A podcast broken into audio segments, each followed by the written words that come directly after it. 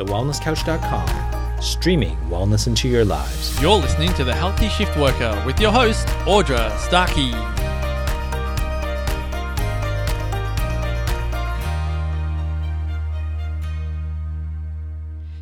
And welcome to the Healthy Shift Worker podcast. My name is Audra Starkey and I'm here to help you to manage some of the toughest challenges we face whilst working 24 7. In today's podcast, we're going to be talking about sleep disruption, but not from a shift working perspective, uh, because we all know how working irregular hours can certainly play havoc on both our sleep quality and quantity. But I've invited a guest on the show today who's going to talk to us about how our home environment may be possibly disrupting our sleep even further. Nicole Bijlsma is a naturopath acupuncturist and IICRC accredited mold remediation technician and building biologist who has been in clinical practice since 1989. She's the author of the best selling book Healthy Home, Healthy Family and has featured on every major te- television network in Australia to discuss health hazards associated with our homes. She's also the founder and CEO of the Australian College of Environmental Studies, which is a registered training organisation that was established in 1999 to help educate people about the health hazards in the built environment.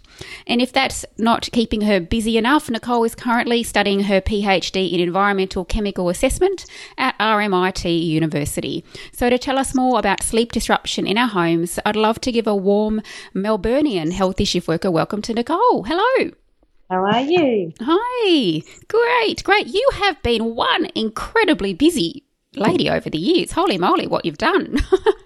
Yeah, I look. I never look back. I only look at what I need to achieve. So I, I yeah, I just don't look back. I'm a bit of a type A apparently, and uh, no, you would never have guessed that. yeah. Uh, well, look, I have to say, Nicole, I first. I, I, first heard about you back in, I think it was 2013, when you'd spoken at the Wellness Summit in Melbourne. Now, I didn't get to that one because I was at the one in the Gold Coast, but your name kind of kept coming up.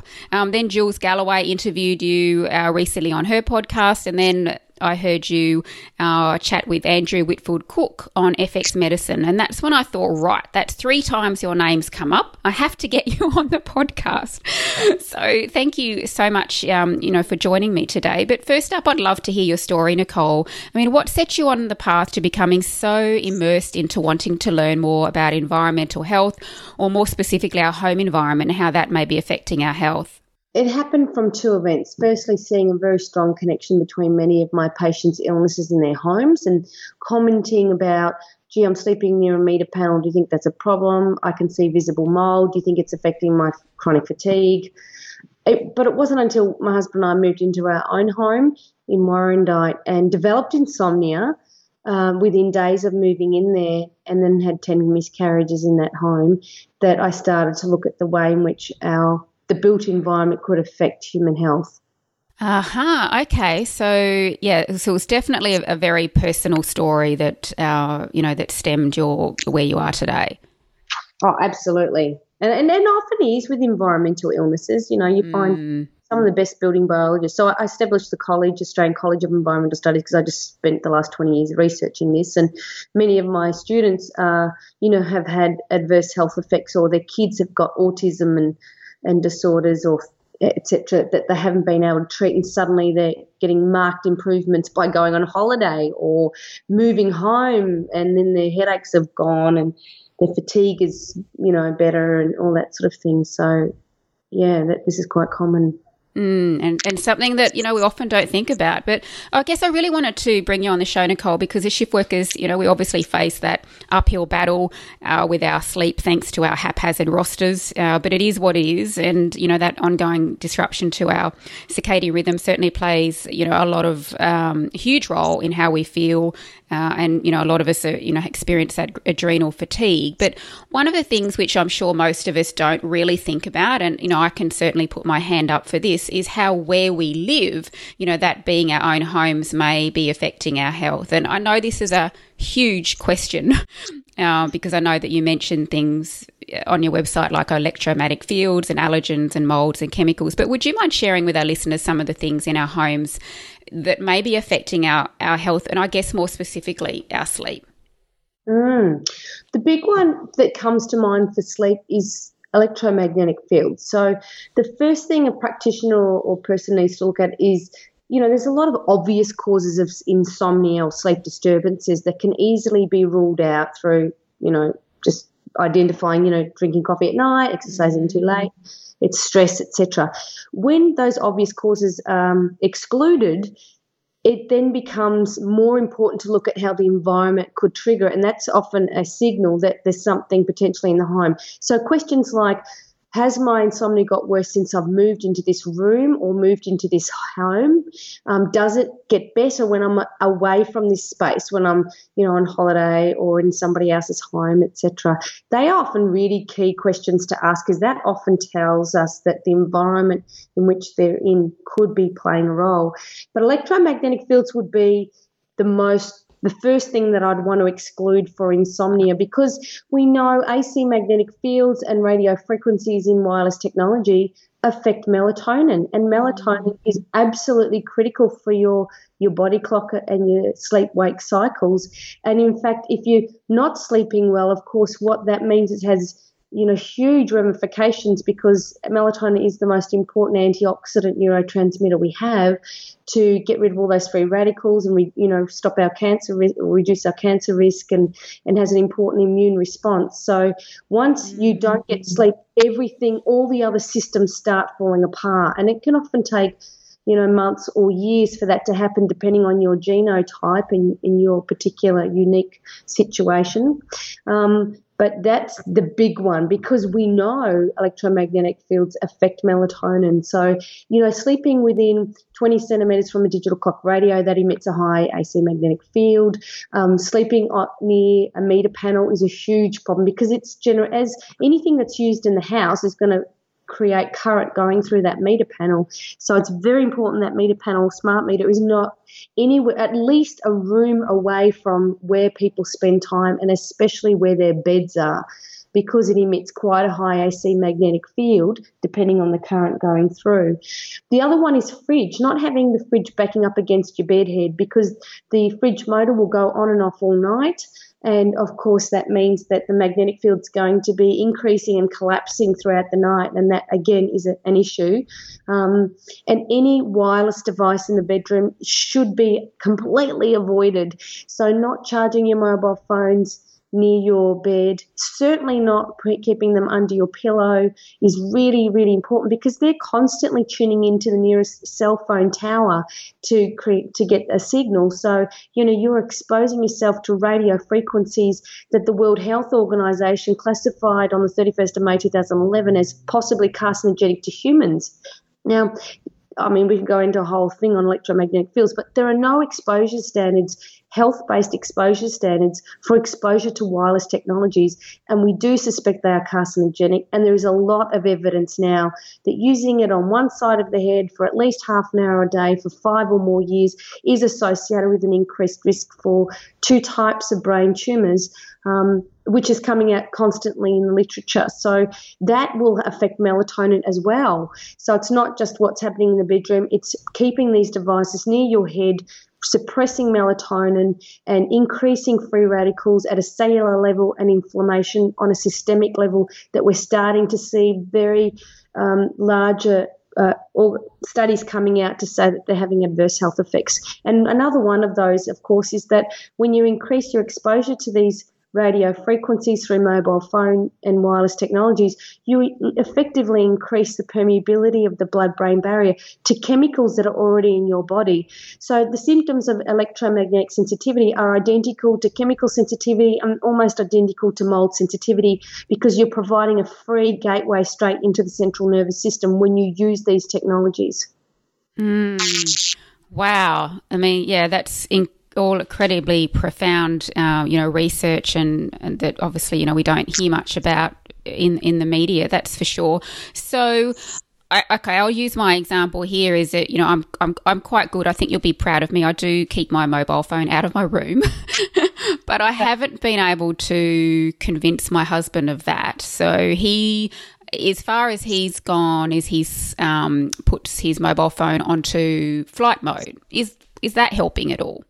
Yes, absolutely. So when you put a wireless device, an electronic device with wireless capability onto flight mode, you're preventing your connectivity to the internet, and that stops the radio frequencies, which is the big issue mm. exposure.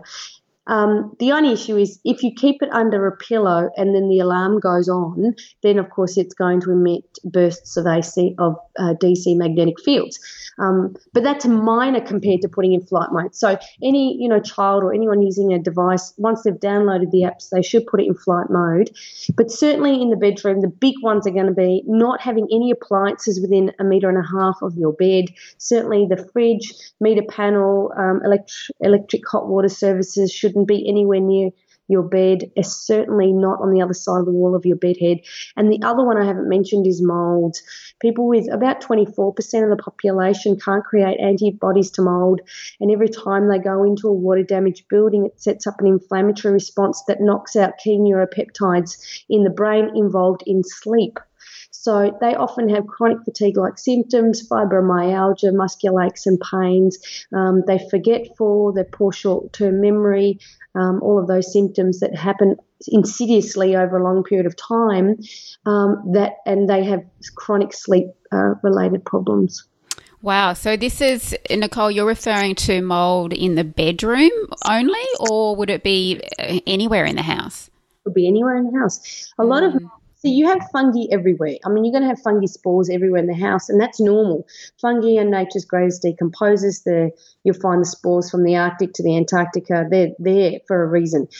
Um, because you, every building material and furnishing is perfect food for mold, the key issue for mold related problems only becomes apparent when there is moisture. So as soon as you have moisture sitting there for 24, uh, 48 hours or more, then those bacteria and the fungi are going to start out competing for one another for that space. So if you have water damage, for example, in a bathroom, um, and the, and it's in the wall cavity, it could be um, you know spreading across the entire house depending on the ventilation in that home and the extent of the water damage.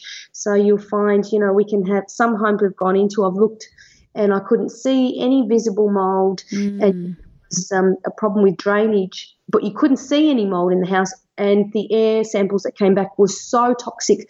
The elderly couple literally had to walk out with just their clothes on their back, and it was a the, the whole house had to be um, completely demolished because it, it, there's a number of spores from the water, the drainage issue in the subfloor was so significant it affected and contaminated every book, every surface of that home, and you couldn't see or smell it. So that's the worst wow. case but there was a yeah. history of water damage. So that's the key. You know, oh yeah, since the roof has leaked, etc., that's been an issue. And a lot of the time, people will see some visible mold, but it's what's hidden in the wall cavities and the subfloor or the roof cavity that becomes an issue. So a building biologist will look at things like um, drainage, guttering, um, do moisture mapping, check that the ventilation, the steam from the shower is actually going to the outside, not into the roof. Because when you get moisture going into a roof cavity and then it hits the dew point and condenses, then it could condense in the bedroom, not in the bathroom. So you have these water damage issues happening because the house has been poorly built, like they are nowadays. The new homes are like plastic bags.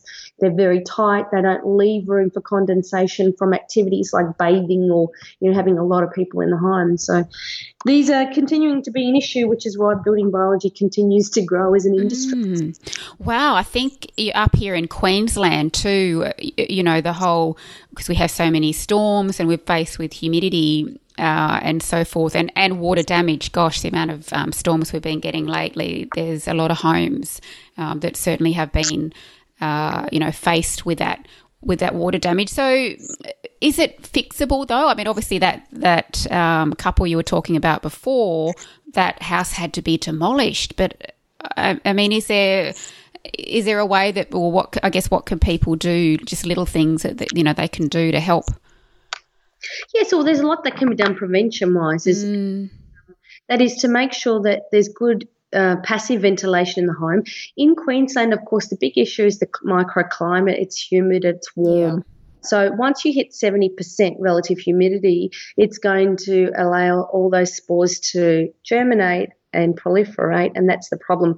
So if it's far north Queensland, you'll find because it's hot, people keep the air conditioning on continuously, and that's great because it's a dehumidifier, so it pulls moisture out of the air, and that's how it cools the air. So as long as the air conditioning on, is on continuously, then you don't generally find mold's going to be a problem in that home. The problem areas we're finding is Central Coast, Sydney, etc., because these are cooler temperate climates that are high, that are humid. So you hit the 70% relative humidity on regular days, but the problem is because it's cool to put the air conditioning on, you know, it's not it's not hot enough to justify it, so they don't put it on, and that means they end up with these high moisture in the air, which enables all the spores in their home to start proliferating and growing. So they need full house dehumidifiers, and that would be an effective way to pull the moisture out of that environment. In Melbourne and Perth and the dry areas like Adelaide, that's we don't have so much of the high humidity. Humidity. We have more things like drainage issues and guttering issues and plumbing related problems and flooding accidents, etc., where you know the source of the moisture. So the key is to dry it out within 48 hours, and then generally it's not such a problem. Mm, wow. Okay. So, yeah, so they're our, our good little preventative um, strategies. What about things like being able to also, so if someone was to walk in, um, Nicole, and, and then they look up and they can see that there's now, you know, mold sort of happening in their ceiling of their bathroom, what, um, what would you sort of recommend they would do then? Well, I'd first check to see if they're getting symptoms of mold related problems. And the first ones are respiratory tract infections, cold mm. keep coming back. In kids, it can be middle ear infections that keep coming, um, sinus, hay fever, asthma, they're the, the main ones. Uh, but in the 24% of the population who don't create antibodies, they'll develop long term fatigue relating illnesses. So I'll check that first and then look at the history and then we'll do we'll use thermal cameras to check the level of moisture in the uh, materials and moisture meters, more importantly. And then often we'll do a visit, obviously a visual inspection, and uh, in some cases we might do air or surface samples or dust samples uh, in the house to get an idea of the history of the fungal uh, exposure in the entire home over the history of that house.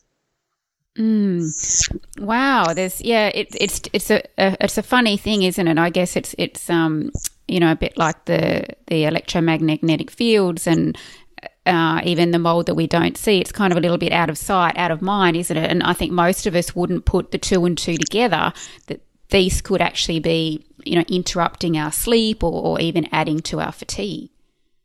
Absolutely. Absolutely. And that's why it's ignored. Environmental medicine is largely ignored by all practitioners, natural therapists, GPs, chiropractors, osteopaths. They don't learn it.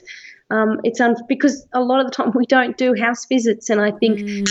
what made me so much more aware of it is uh, getting into people's homes and realizing over 90% of the time there was something in their house that was aggravating their existing condition or causing it.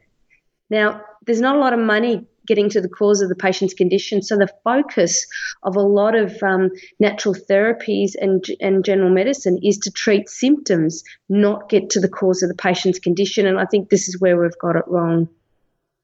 Mm, yeah, I mean, I can certainly speak for myself. It's not something that, well, apart from sort of hearing about what the work that you've been doing, um, yeah, there, there's only little snippets kind of there coming out, and um, you know we can very much sort of hone into one particular symptom, and yeah, sort of not take that kind of whole um, holistic approach. So yeah, it's brilliant what you're doing. It's yeah, absolutely, absolutely amazing. I, I did notice in one of your videos uh, that I was watching, uh, Nicole, that you mentioned that the human body is an excellent electromagnetic field conductor. Now that does not sound good. Would you mind explaining what that is? Sure. Well, we're primarily made up of water, and water conducts electricity. So we are finely tuned to the terrestrial radiation that has existed on the Earth for millennia, uh, and that includes the cosmic radiation from the galaxy that comes onto the Earth. That includes the sun's, of course, rays, X-ray, um, um, infrared, and um, um just just blanked at the moment, but the sun, of course, and of course the Earth's magnetic field. We've evolved. I mean, we know many animals and birds and fish use the Earth's magnetic field as a homing device. Um, we know bees use it in terms of uh, you know determining where their nests go, etc., and termites. So you know even humans, we're starting to get a good understanding that we have evolved on this electromagnetic terrestrial radiation, and the biggest one is the Schumann resonance, which exists in the atmosphere as a result of all the lightning and thunder strikes that are occurring at any given moment on the Earth creates a voltage in the atmosphere that is the same hertz and frequency as the alpha waves in the brain.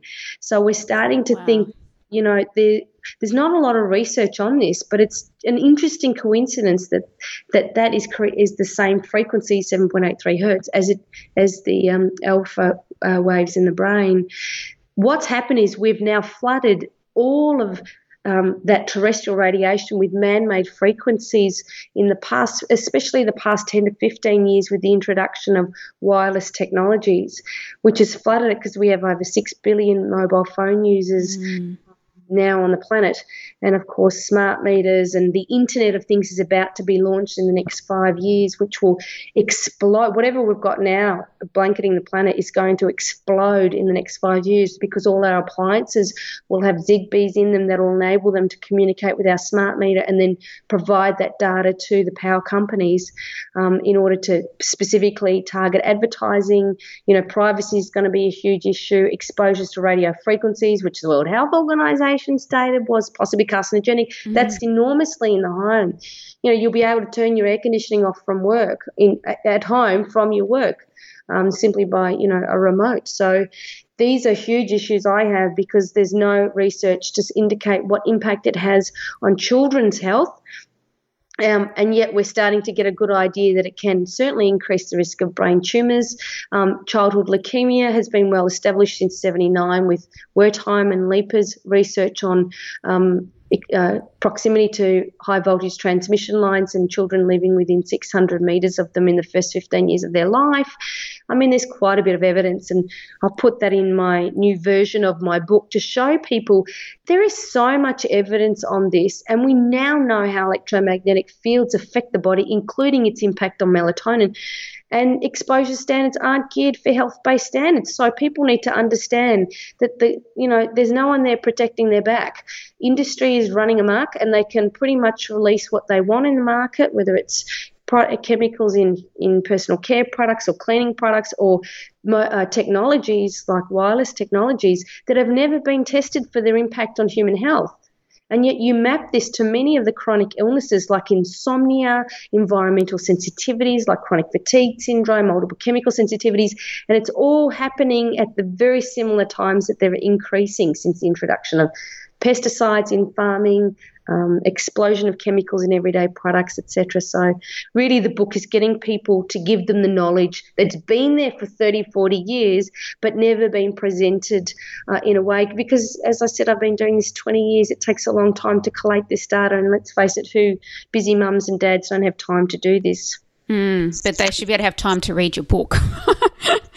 so, uh, yeah, I'll, I'll, definitely be putting links to it. Um, yeah, at the end of the podcast. So, yeah, I mean, it it's it, it all sounds wonderful, doesn't it? We've got all these fancy gadgets that are enable us to do these incredible things that 20 years ago we'd just be shaking our heads at thinking you know like what the but now it's becoming part and parcel you know i have got a friend that's uh, actually wears a um, like it's an Apple phone, I think, um, that what she's got now. Um, and I just sort of think, oh, it just doesn't there's something about it, it doesn't feel right. And, you know, as I sit here at my desk, I'm also looking across at my modem that's quite close to my desk, and I'm thinking, this can't be good either. You know, should we even be perhaps, um, you know, turning that off at night, Nicole, to help us sleep? Actually, switch it off completely? And is there a gadget that will force us to do that? Because we know how incredibly addictive, you know, the whole internet and mobile phones have become these days. Yes, that's a good point. While the routers emit very high radio frequencies 24 hours a day, as do cordless phones. Cordless mm. phones are worse than mobile phones for that reason. So it's really important that you don't have routers or cordless phones anywhere near your bedroom or where you spend time. When you first get the router, they're designed to be able to beam across the entire house and into your garden so that you don't complain to the manufacturer that you can't get connectivity. So wow. the first, gosh, yeah. that's why pick up other people's signals in your neighborhood, which is a huge problem. Yeah. Yeah. What's important is ideally to have hardwired ADSL or cable connections, not wireless connections, but they're becoming more difficult to find. If you do have a wireless modem, then you need to power it down by at least 95% reduction. So you go into the computer, you put in the manufacturer's the number for that modem, and it will explain to you how to power that modem down. So it's not beaming across your entire house and neighborhood, that it's only in those rooms that you want to get internet connectivity, which is a good thing.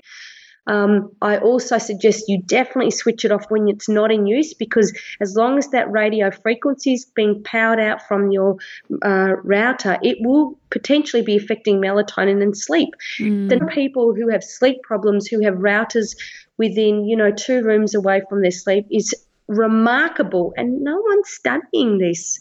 You know, we see it at the ground level as building biologists walking into people's homes, but I haven't seen any good research on this and yet it seems to be so incredibly common. Mm. Yeah, wow. Gosh, that's yeah, that's um that's incredible information and um yeah, I'll definitely be looking at um yeah, powering down, and we'll, we'll, put some information on in the show notes there as well for for our listeners because that's that's really uh, yeah, in, incredibly. Uh, incredibly important information. So, is there anything that you know though that will actually uh, enable? Is there like a timer or something that um, can actually force that you know turned off at like nine o'clock at night? Do you know? Is there such a thing? Yeah, there's what we call a demand switch that can be put in by a licensed electrician into the uh, ah meter panel, the okay. switch, and that will shut down power to that part, say to the bedroom of the house. So, uh, or other parts of the house, and just enable your essential services like your fridge to keep going. So, yes, there are things you can use, but of course, that for things that are on standby, if you like your clock on your TV and your standby, etc., that's going to be an issue. But you know, at, at what point, at what price to your health? Mm these things are so important. That's look, I would strongly argue, as I have in my book, that hardwired cable connections are the best options. Yes, it means you're confined to only get internet connectivity on, you know, on your desk in a certain room, etc. But you know, and it's going to take years, maybe generations, to really understand the implications that this technology has on human health. I truly believe we can use technology. I love technology. I love my mobile phone. I, am very mindful that I never put it near my head, that I never charge it in my bedroom, that I always use an ear tubes when I'm, you know, speaking on the phone um, in order to reduce my exposure um, by at least 95% when I'm using it, and especially with my kids. Mm, yeah, that's that's all brilliant information. I, I, think I heard recently that even might have been you would know this in Denmark or Finland or, or one of the countries in Europe where they're actually banned Wi-Fi in schools. Is that correct? Cyprus. They banned it from Cyprus. Okay. The French government has discussed it, the possibility of um, reducing exposure in primary school and limiting it to a few hours, as has Israel. Um, I haven't seen any evidence to see that they've enacted that yet, but there's certainly a discussion on that.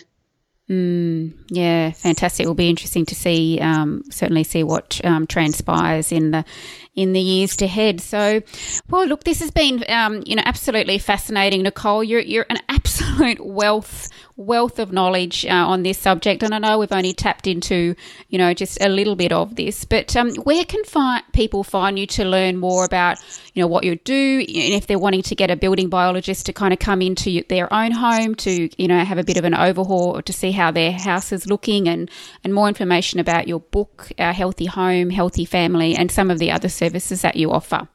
Yeah. Healthy Home, Healthy Family third edition, it's sold out at the moment, but the third edition is due in spring.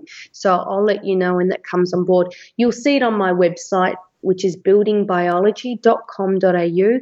There are a lot of videos on there, a lot of media stuff that I've done, and a lot of uh, content about the issues I've raised from allergens, chemicals, electromagnetic fields, etc., that you'll find on my website. The college, which is the Australian College of Environmental Studies, that I'm the CEO of, that runs training in environmental health, we I have a list of building biologists on that. So when you go to aces.edu.au and get to the links page, you'll see find a building biologist. But as you'll see on that page, there are so few of us. The industry's because of the amount of lecturing I do at medical conferences, educating doctors and practitioners to diagnose, the demand is there, but we just don't have enough people to do the work.